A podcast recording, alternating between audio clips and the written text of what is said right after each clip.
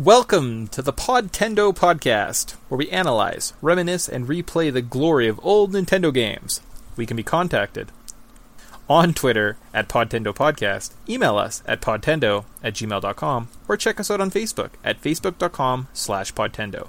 I am your co-host Mick, and I'll be joined every episode by my beautiful, talented, lovely co-host. Tyson, Do you have any nice things to say about me? um, you're a very good writer. Wow, what a kind words. Kind words from Caesar. So, how are you doing? I'm good. I'm Excellent. good. How are you? Uh, I'm okay. a- oh, I was just gonna say I took actually a little bit of a long weekend, which is kind of nice. Very nice. I Caught up on some studying. Awesome. Yeah, I've been going for. Uh, we decided that in November we should move, so I've just been going and going and going and, ugh, you know, ugh.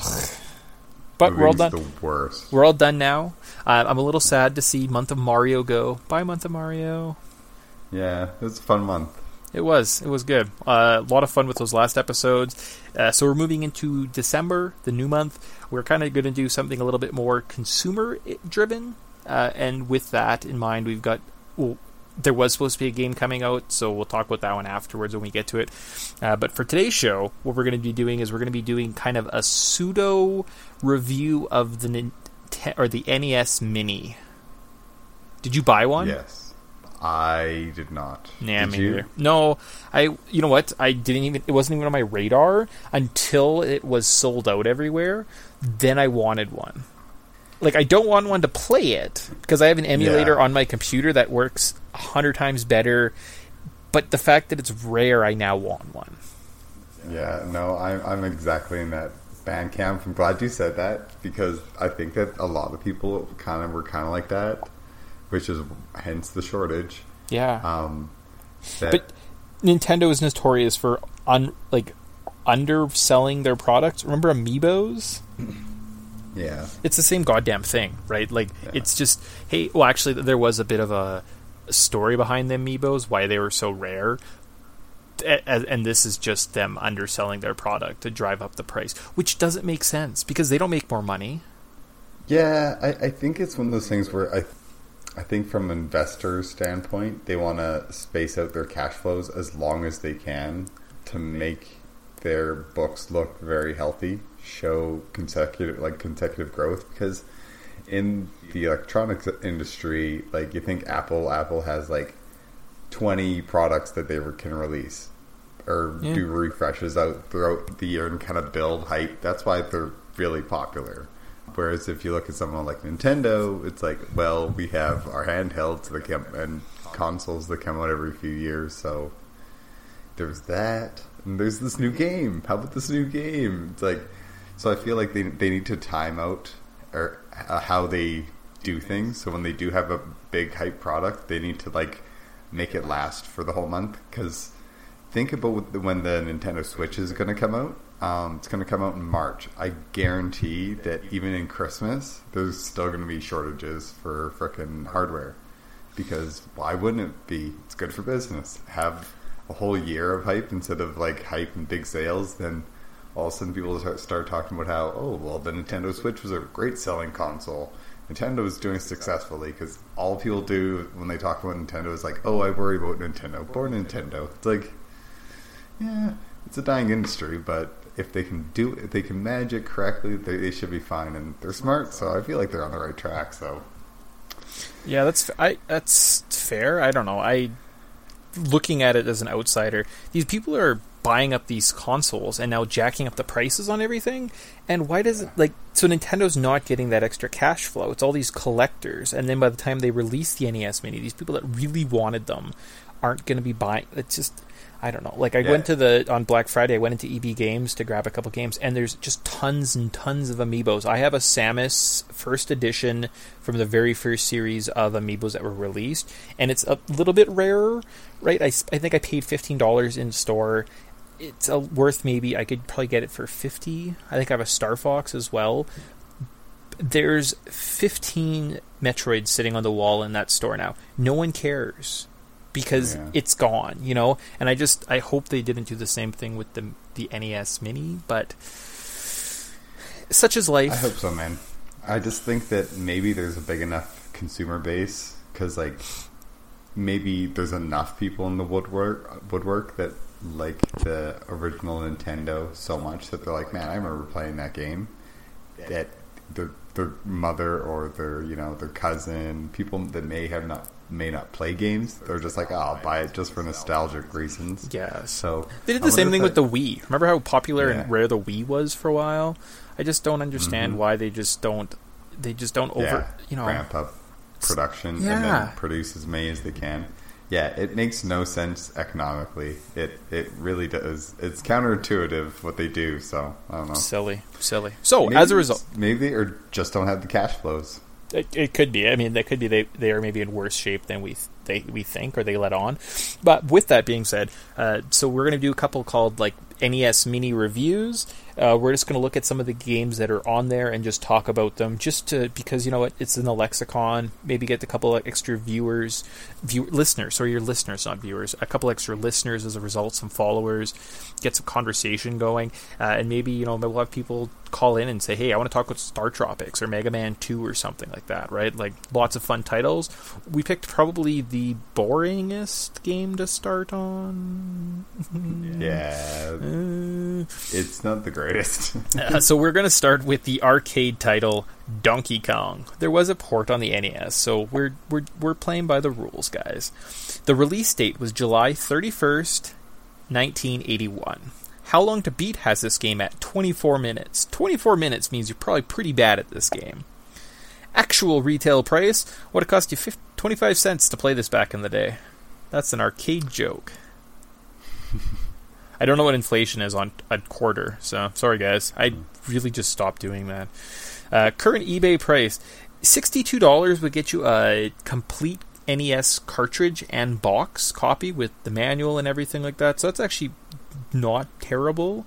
It's a really short game, so don't waste your money on it by any means. But it's not terrible.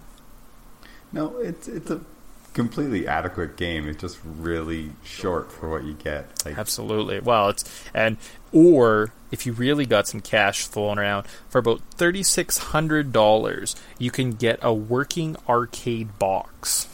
So that's kind of neat. Yeah. See, I always uh, wanted to get an arcade box. I don't think Donkey Kong would be on my list. But No. Well, it really if I was to buy an arcade box, what I'd want to do is I would I would just basically build a shell, get a cheap TV, put it in the screen and hook up uh, like a retrogen console with a game that I'd want to play like a Link to the Past or something.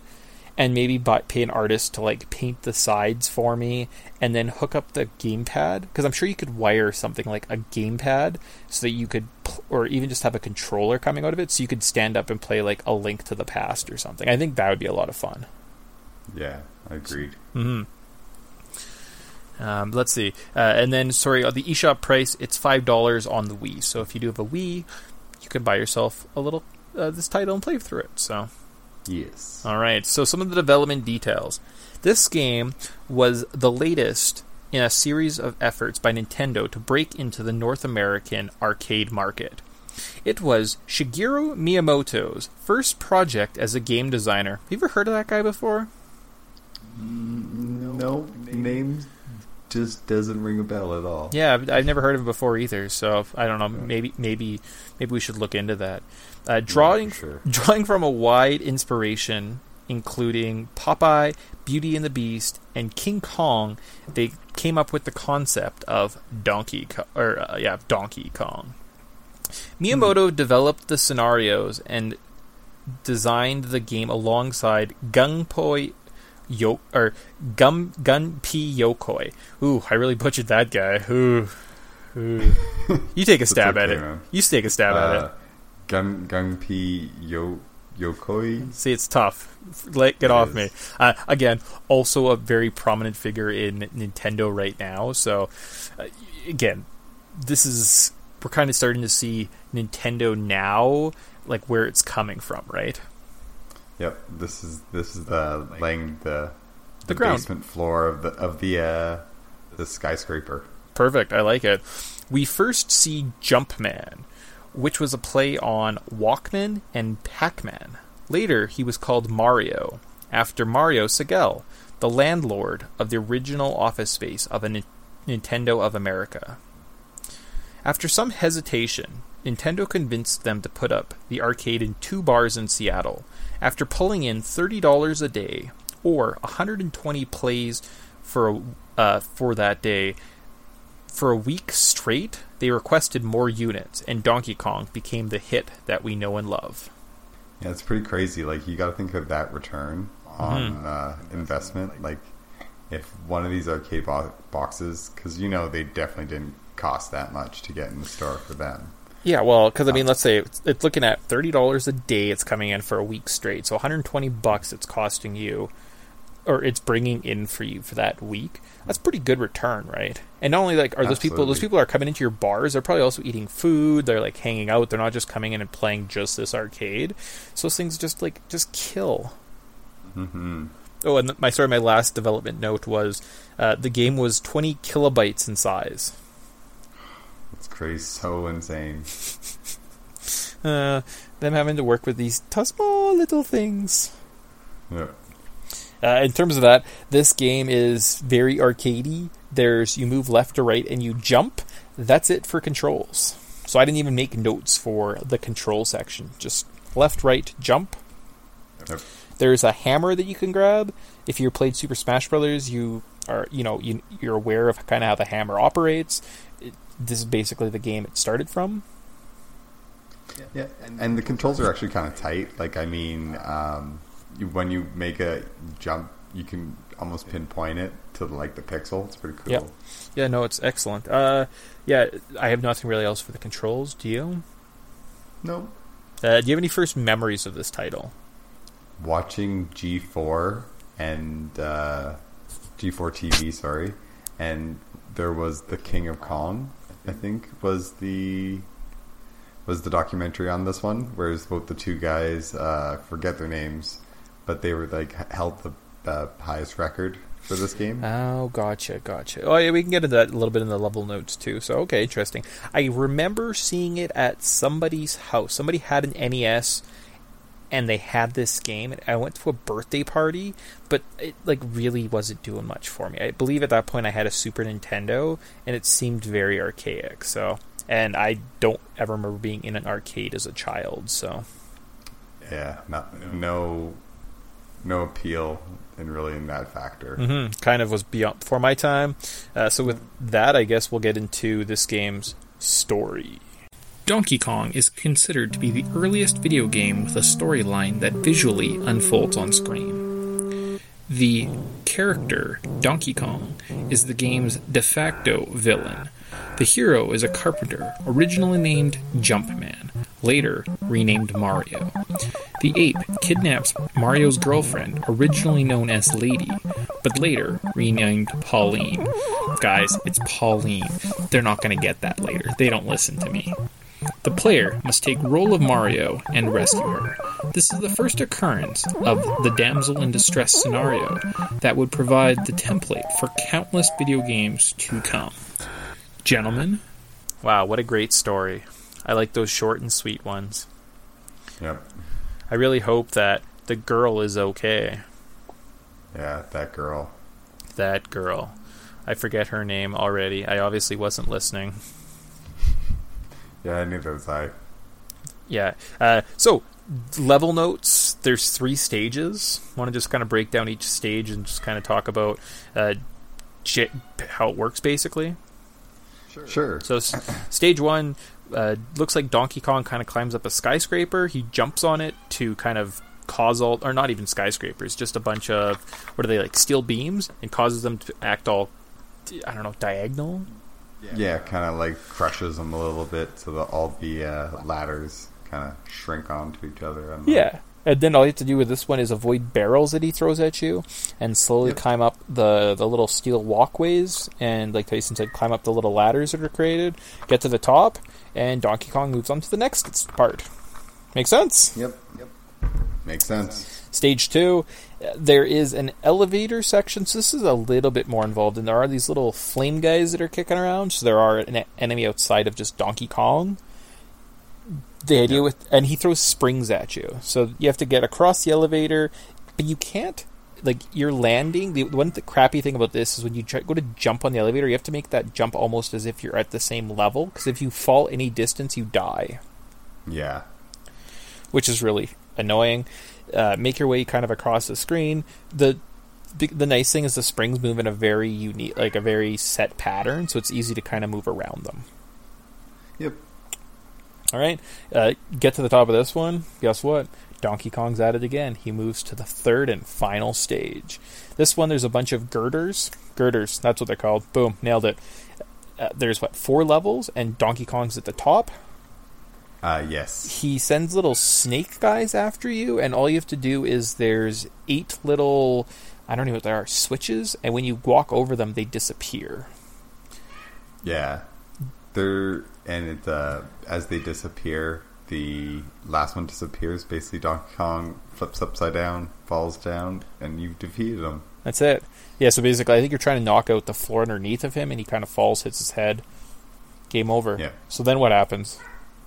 Uh, then basically, uh, Mario and the girl, uh, a little heart pops up in between them, and they walk uh, towards. They walk to, towards each other. They're just a little heart that pops up, and it's like, oh, that's it, game over. Turn to the main screen.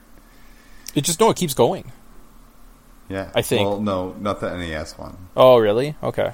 Yeah, kicks you to the main screen. Okay. Yeah, so in the arcade once you did that, you would then just Yeah. go back to the first level. So those kids that were they had these super massive high scores, you would just replay that again, those three stages again and again and again. I feel like there was four in the actual arcade cabinet. and Oh, only okay. three in the NES. So oh, interesting. Yeah, slight difference, but Interesting. I I I did not look into that. I should have watched maybe a couple extra videos or something like that, rather than just playing through it quickly like that. So when was when, the, when was it the? It, we're never going to play the arcade in our life. So no, that's true. Very true. Uh, current thoughts on this title? it's interesting to see where kind of Nintendo's r- roots came from, Yeah. but uh, as it currently sits, ugh, this game.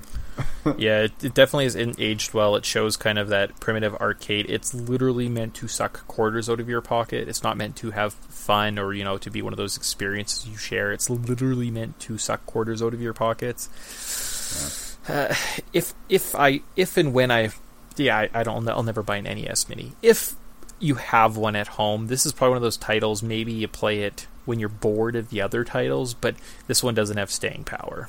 Not at all. Yeah, Uh, I think I have a quick little theory on this game, and then we can move on. Yep. Short, sweet, not a lot of rambling on this one. We really had our minds focused. Good job, team. Uh, so the current thought, or the, my theory today is Donkey or Mario is Donkey Kong's evil master. In one of the handheld Game and Watch series, he would used to whip the poor ape and cause him to run back and forth and catch fish that he would throw to entertain people. Donkey Kong then uh, rebels, steals Mario's girlfriend, escapes from him. Mario then you're then privileged with this evil character of Mario then having to go and get your girlfriend back and take the poor ape out. Do you believe that Mario is this dastardly villain of this universe? Obviously, have you seen his mustache? He is straight up evil. Yeah, straight up. Oh man, Mario, terrible. So we're playing as a, the first ever anti-hero. Uh, I, I guess so. I don't know. Um, it's kind of one of those things where do you believe a giant ape can be a good guy? Yeah.